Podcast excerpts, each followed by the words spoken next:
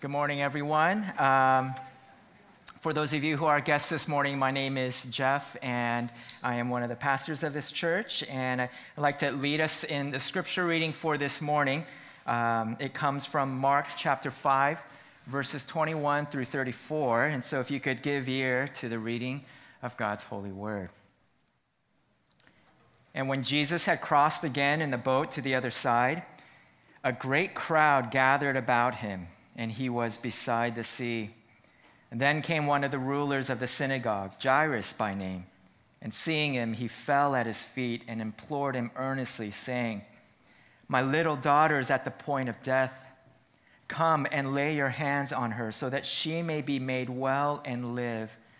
And he went with him. And a great crowd followed him and thronged about him. And there was a woman who had had a discharge of blood for 12 years and who had suffered much under many physicians, and had spent all that she had, and was no better, but rather grew worse. She had heard the reports about Jesus and came up behind him in the crowd and touched his garment, for she said, If I touch even his garments, I will be made well. And immediately the flow of blood dried up, and she felt in her body that she was healed of her disease. And Jesus, perceiving in himself that power had gone out from him, immediately turned about in the crowd and said, Who touched my garments? And his disciples said to him, You see the crowd pressing around you, and yet you say, Who touched me? And he looked around to see who had done it. But the woman, knowing what had happened to her, came in fear and trembling and fell down before him and told him the whole truth. And he said to her, Daughter, your faith has made you well. Go in peace and be healed of your disease. This is the word of the Lord. I have the uh, privilege of introducing our guest speaker this morning. Uh, pastor Nick Davis was the lead pastor of Redemption Church in San Diego uh, for many years, from t- 2017 until last year. He's contributed to various publications like the Gospel Coalition, Christianity Today, Modern Reformation, and many more. I can go on and on. I find him to be a very thoughtful, uh, reflective pastor of, of the Lord. He's married to his wife, Gina. They have three sons, and he has come here on this Father's Day. Um, and so let's give him a warm welcome at this time.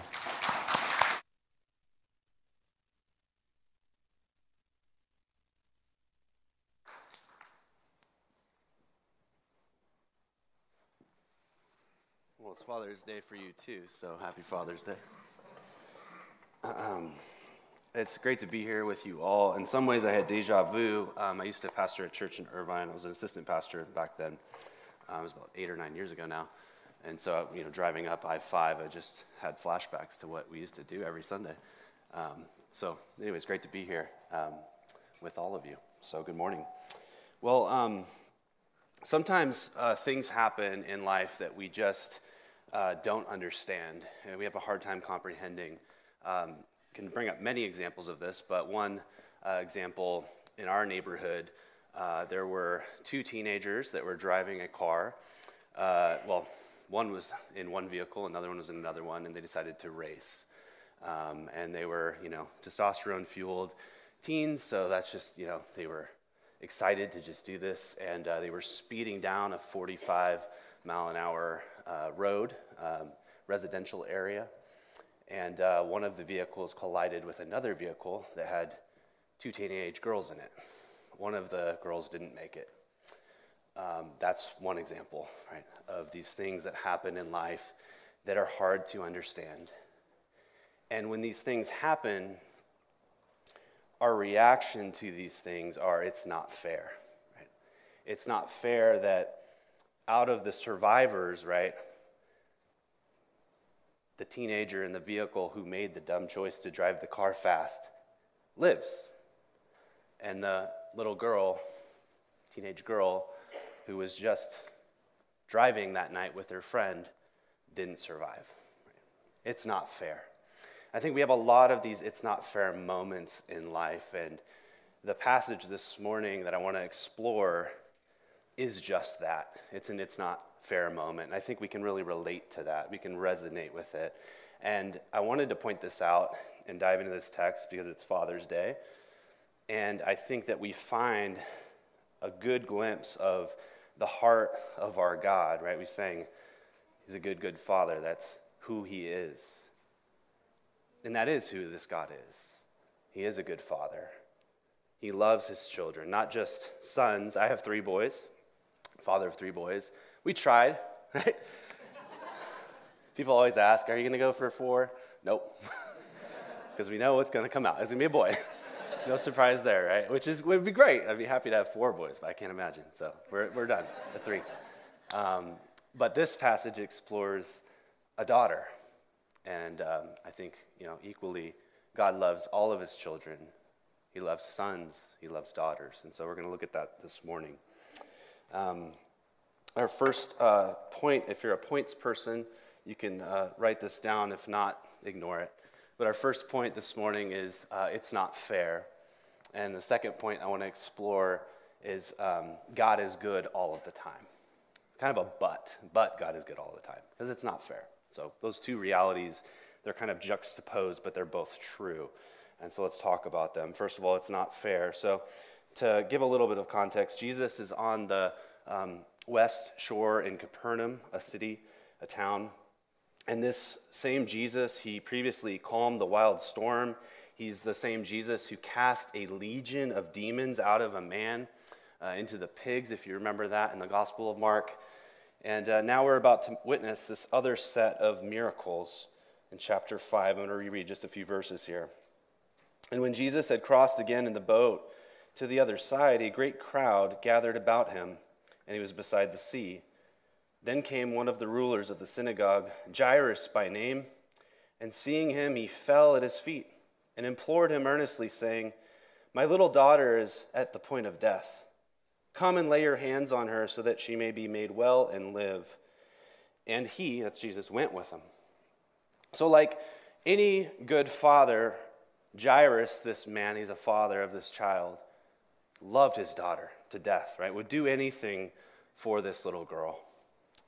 And Jairus belonged to a group in the synagogue, the religious leaders of the day. He was one of them, an elder. He had much to risk and much to personally lose by coming to this very controversial Jesus of Nazareth. But he was, it was worth the risk, in his opinion. This is a father who's acting in desperation, doing everything he can possibly do to save his own daughter's life, right? We can relate to that. If you're a parent, you know, if you're a daughter or son, hopefully you've experienced that kind of love. And if not, there's a God who will give you that kind of love, I can assure you. But all this father wants is for his little girl to be healthy. And so Jesus went with him. In that simple phrase, we see this Jesus continuing the work he has set out to do. He was well known in this region for being able to heal the sick, that is his reputation. Jesus is the doctor of the sick. He is the great physician. Do you know this to be true of Jesus?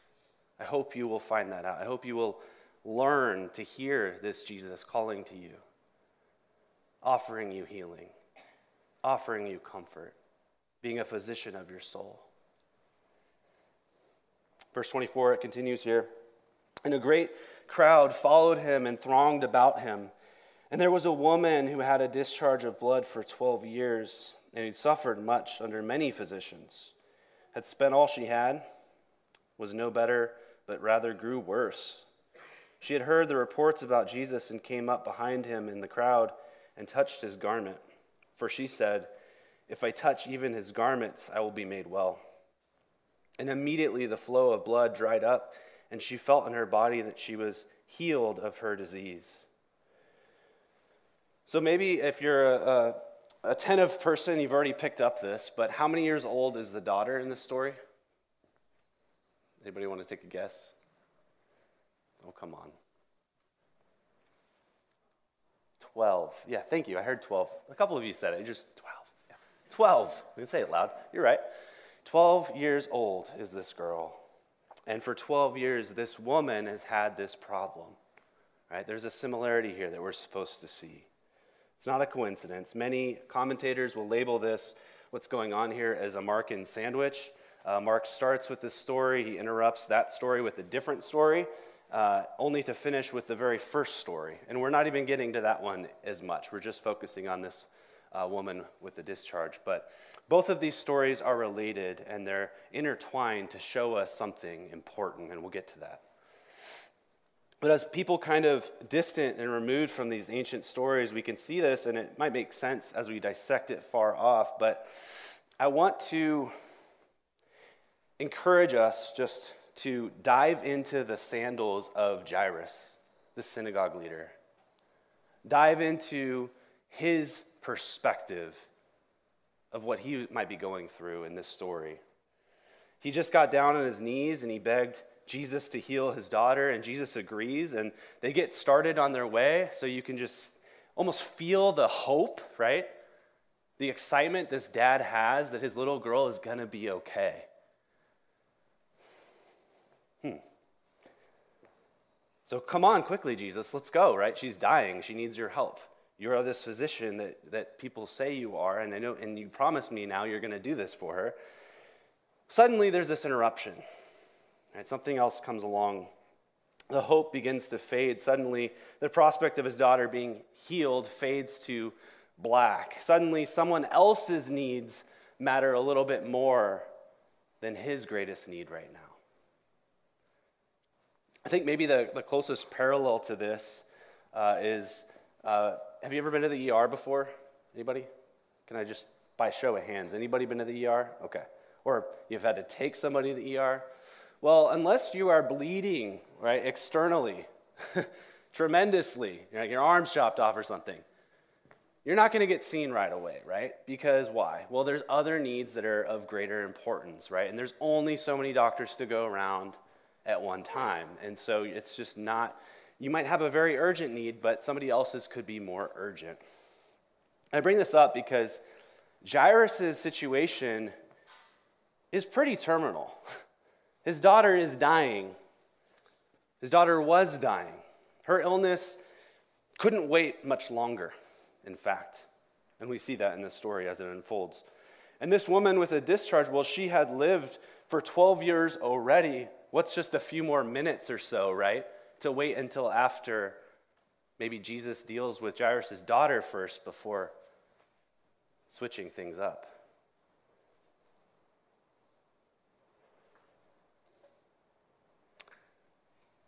It's not fair, right?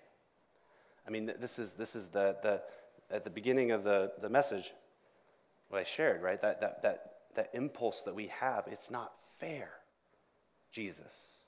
It's not fair, Lord. It's not fair, God, that this is happening to me. You know what else isn't fair? The woman with the discharge who uh, had this problem, she was a woman who shouldn't have been there in the first place. I'm going to explain that. Um, the kind of discharge that she has uh, in this culture, in this time, this religious context, it actually made her religiously unclean. And uh, in the Old Testament, the place where uh, people worship God, uh, uh God is holy in this place, right? Uh, so holy that simply by touching the stuff inside the tabernacle or the temple in these holy places, right, that that would make a person more holy. You can read Exodus 29 or 30 for that, for examples. But physical touch even transmitted holiness, and conversely, physical touch transmits uncleanliness. And so the very presence of this woman, right, with a constant hemorrhage, well, that's a problem because religiously she could never be clean. She was always in the category of being religiously unclean, an outcast. That means she had to live her life outside of the temple. She could never be in the place of worship to worship God with God's people. She was unclean. And so notice in verse 26, it says, she had gone to many doctors. She spent everything she had, and she just kept getting worse. With the more every dollar she spent, she got worse. So not only could she not worship God, she's religiously unclean, right? Like with the lepers in society. But she's also like a poor beggar because she has no money. So, culturally, socially, religiously, this is a person who is on the out. Outcast orphan, a nobody. It's not fair that a religiously unclean outcast should receive special attention from Jesus. Or we can understand why Jesus might help the elder of a synagogue. Can you imagine the, the social impact and the reach? Right? I mean, this kind of a story just upsets our religious impulses like crazy when we look at it. But it's also how the God of the Old and New Testament, how this God works often. He works in His timing, not ours. His thoughts are not our thoughts, as we confess this morning. But have you ever had to wait on the Lord for a prayer to be answered? And um, uh, for example, I prayed for my uh, grandfather, one of my grandfathers, to become a Christian since I was a little boy. And it wasn't until the very end of his life where that prayer actually came true. Right? But there were many times where I questioned, Lord, are you even hearing me? are you deaf, God? Why are you silent, right? Why are you not acting? And he did it in his timing, not mine. Thank God.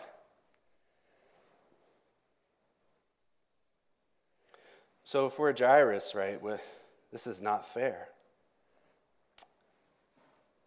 Verse 30 And Jesus, perceiving in himself that power had gone out from him, immediately turned about in the crowd and said, Who touched my garments? And his disciples said to him, You see the crowd pressing around you, and yet you say, Who touched me? And he looked around to see who had done it. I think about this Jesus did not need to stop. Uh, he could have just kept going, right, because of the urgent need of Jairus and his request to heal his daughter. He could have kept pace to get there in time, but that's not what Jesus does here. Instead, he slows it down. He stops. If I were Jairus in that moment, I would be freaking out, man. I'd be, hurry, she is dying, right? You'd be frustrated. Why is Jesus stopping? My daughter is dying. She needs to be healed. Why are you stopping so that someone like her is getting healed, but not my daughter, right? It's unfair. It's wrong. I don't know what sort of person might fit that category in your life. Maybe nobody. Um, but sometimes we think someone shouldn't belong and someone should, right? Each of us carry a kind of prejudice, maybe if we don't even intend to. In Christ, the thing about this story, what's so wonderful and beautiful, is that even outcasts and orphans can become sons and daughters in God's church. In Christ, even nobodies can become somebodies who are worthy of uh, attention and affection and love. That's the kind of beautiful story we see here this Father's Day. Well, next, the disciples question Jesus' question, Who touched my garments? They have this whole crowd pressing in on them. Tons of people, right? It's like you're in a mosh pit and everybody's just pushing on you and stuff. You just feel sweat and it's gross, you know? It's like a bunch of body heat you can't really tell who's, who's touching my garments, right? Like that, it's that kind of situation here. And um, why even ask the question? But Jesus is capable of discerning and singling out the one from the many. I mean, it's almost like we're meant to see the, the parable of the lost sheep, that this, this is the God who chases after the one who was lost, able to single out particularly this one to care about her. Jesus sees this woman's need and meets it with his healing power. 12 years of shame, 12 years of all of this stuff that she's dealt with simply goes away by touching Jesus' garment. It's not fair, and yet, who among us can say that God's grace is ever fair? The good news of the gospel is it's not fair, and that's exactly why it's good news for us. It's not fair. If you want fairness, you get justice.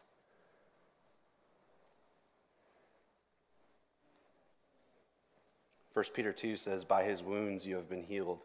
The innocent died for the guilty. The healthy traded place with the sick.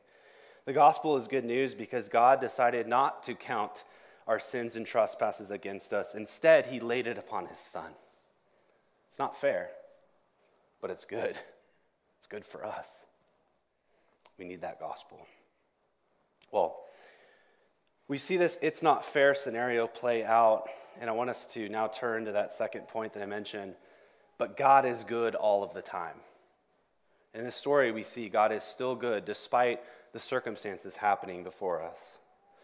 So the woman who just got healed is now singled out. She is, in fact, she's found out. Jesus asks this piercing, penetrating question Who touched me? You could probably hear a pin drop when he said those words Who touched me? I want to say something else about this woman that we shouldn't overlook. This woman had heard about Jesus, that he was this great healer. Remember, this is a woman who had spent every single penny that she'd ever had on trying to get healed by physicians, trying to get healed by therapists, and everything else, anything that could work, possibly, right? The medical system failed her. She heard people were touching Jesus and were being healed, so she seeks him out to maybe, like last straw, maybe this one chance I will be healed.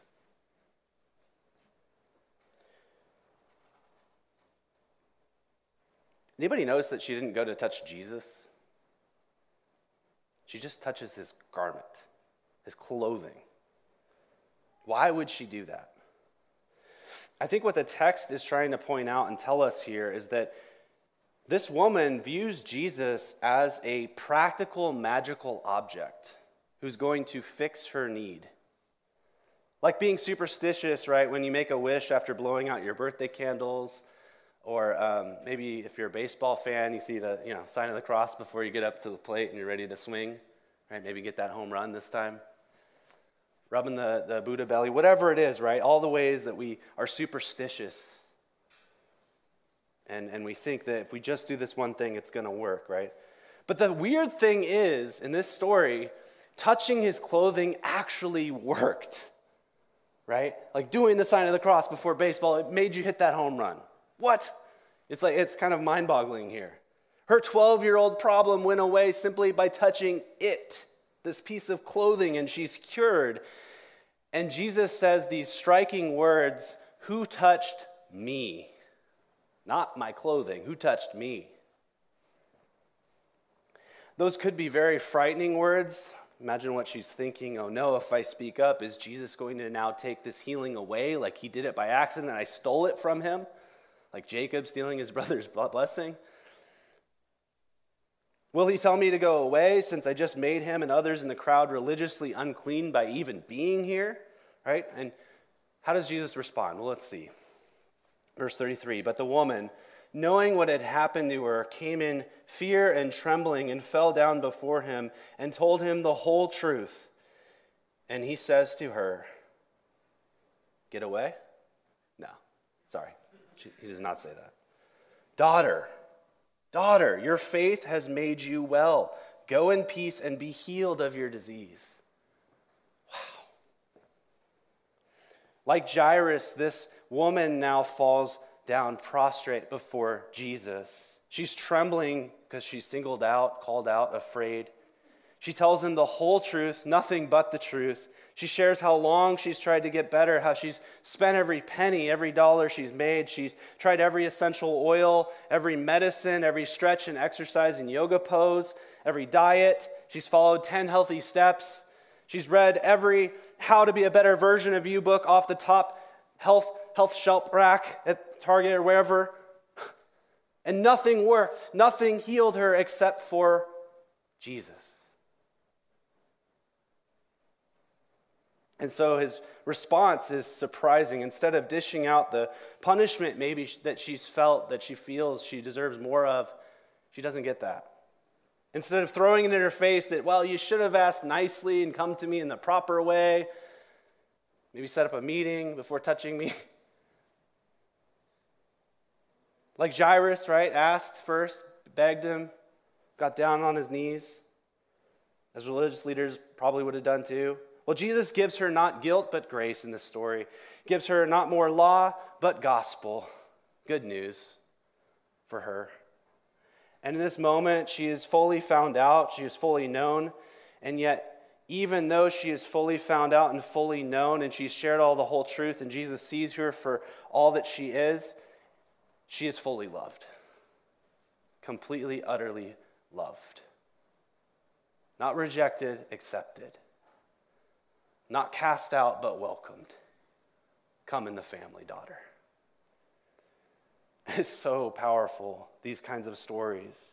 And we see all over the pages of the New Testament this is the God who's a good father. This outcast woman becomes a beloved daughter. The nobody who has nobody becomes part of this family. Now she can be welcomed. She can eat bread. She can break bread together with others.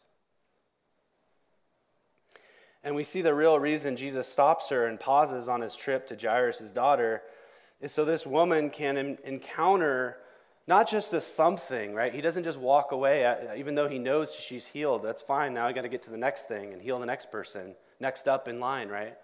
It's not like that at all. He wants her to encounter not a something, but a someone. Not a potion that's going to fix your every need, but a person. He wants this woman not only to have her needs met, but to be in his presence, to have a relationship, to be fully known and yet fully loved. Jesus wants this encounter with you too, friend. There are many people who feel the shame that this woman lived with for years, maybe a different kind of shame, probably a different kind.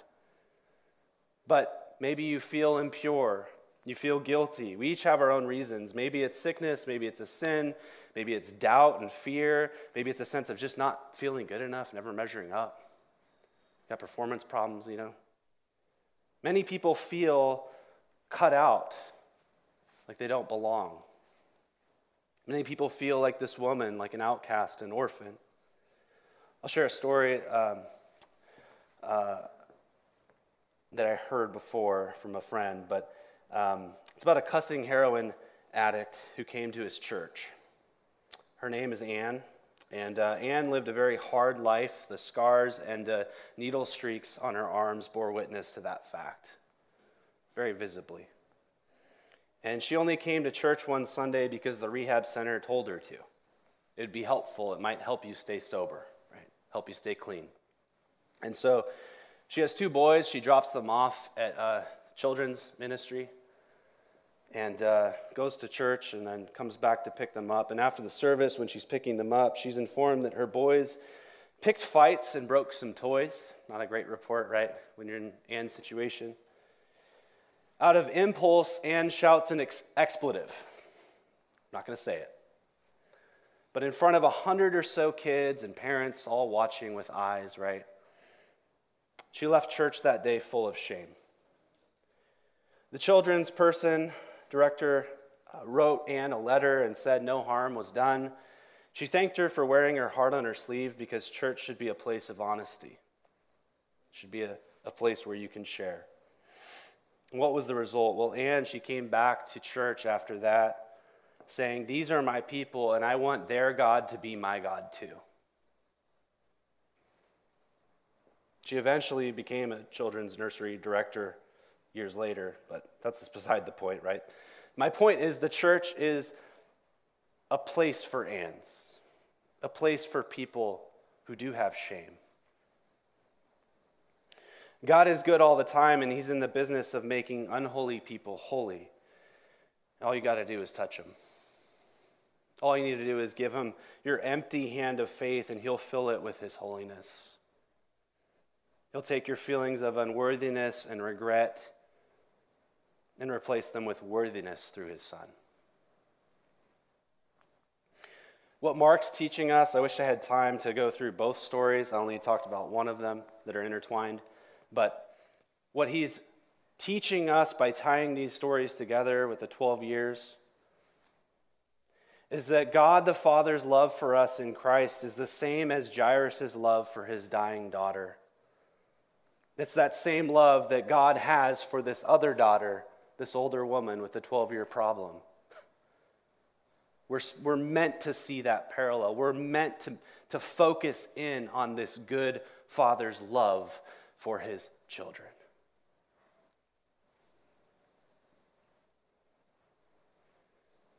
Watching the woman be healed of her 12 year old disease, watching a 12 year old rise from the dead, which is later what happens in the story as it unfolds, it shows how much this God loves children, his children. Whether we're old or we're young, we're of status or we're of no importance at all, God's love for you is like a father's love for his child. It's not going away anytime.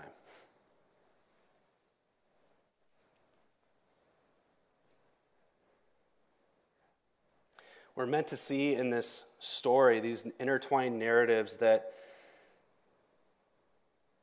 Jesus is the one who's dropped his own reputation, like Jairus, right?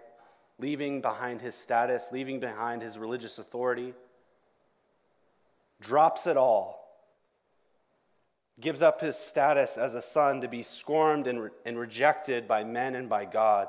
He who knew no sin became sin that we might become the righteousness of God. And so, this Jesus, he put everything on the line for us, just like Jairus.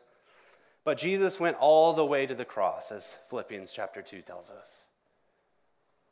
Though he was in the form of God, did not count equality with God a thing to be grasped, but he emptied himself by taking the form of a servant. Being born in the likeness of men, and being found in human form, he humbled himself by becoming obedient to the point of death, even death on a cross. Brothers, sisters, friends, this is what God has done for you. Receive the love of the Father this morning in Christ Jesus. Amen. Let's pray.